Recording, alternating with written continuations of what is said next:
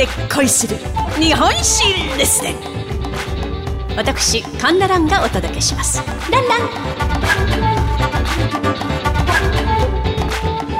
榎本武明の巻第3話。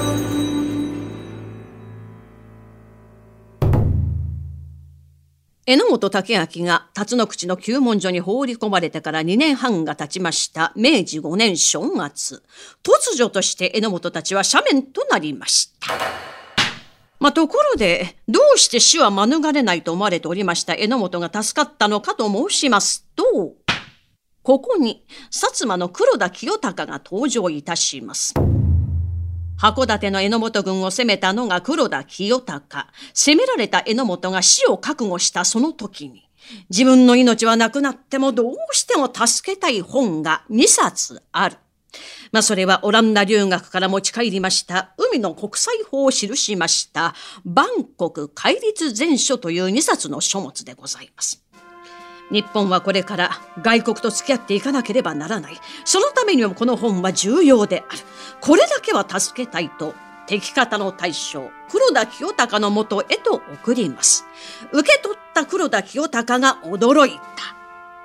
自分の命がないというその時に、なおも国の育成を案じている榎本は大人物である。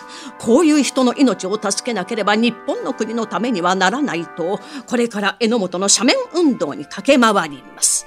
まあ、長州の木戸孝義、大村益次郎などは断固断罪を主張いたしましたが、最後には親文革の西郷隆盛の力を動かしまして、斜面を勝ち取ったわけでございます。さあ、これによりまして、辰野口の旧門所を出た榎本は黒田清隆のもとを訪れます。二年半もの間、私の斜面に尽力してくださったことを心より感謝しております。ありがとうございました。しかし何故敵将である私にそのようなお情けをかけてくださったのでしょうか。榎本さんの命を助けたのは情けではありません。これからの日本に、あなた、そう、榎本武明という人物が必要と思ったからです。黒田さん、あなたはかつて、江戸地を開拓し、幕臣たちに自活の道を開くと、蝦夷地に独立共和国をお作りになりましたね。はい。私は今、北海道、蝦夷地の開拓使を務めております。蝦夷地、北海道の開拓に、あなたの力を貸してくれませんか？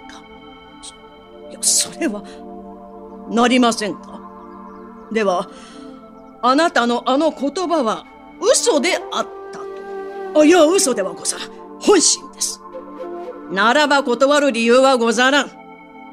榎本さん、あなたの力が必要なんじゃ。頼む。頼むお引き受けいたします。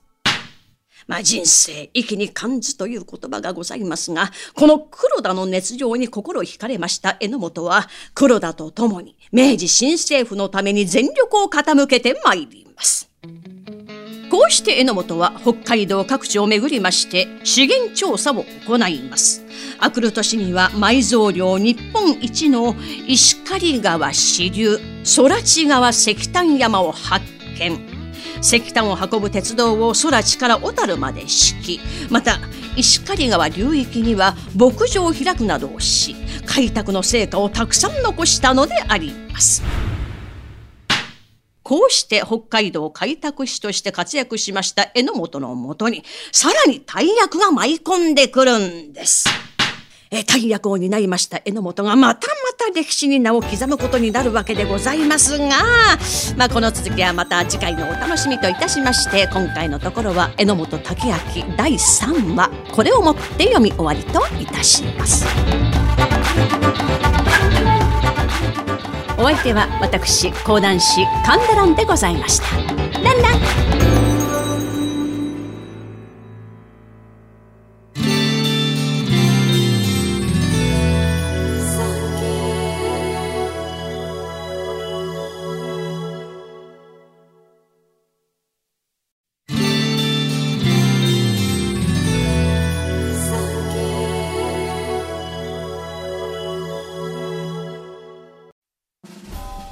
昭和29年映画「ゴジラ」公開。同31年コカ・コーラとペプシコーラ一般発売。33年チキンラーメン発売。34年南極基地で。ハロー昭和はすでに歴史となった。戦後の歴史の中から知られざるエピソードを掘り起こし音声ドキュメンタリーとして再構成。3K ポッドキャスト戦後史開封で検索を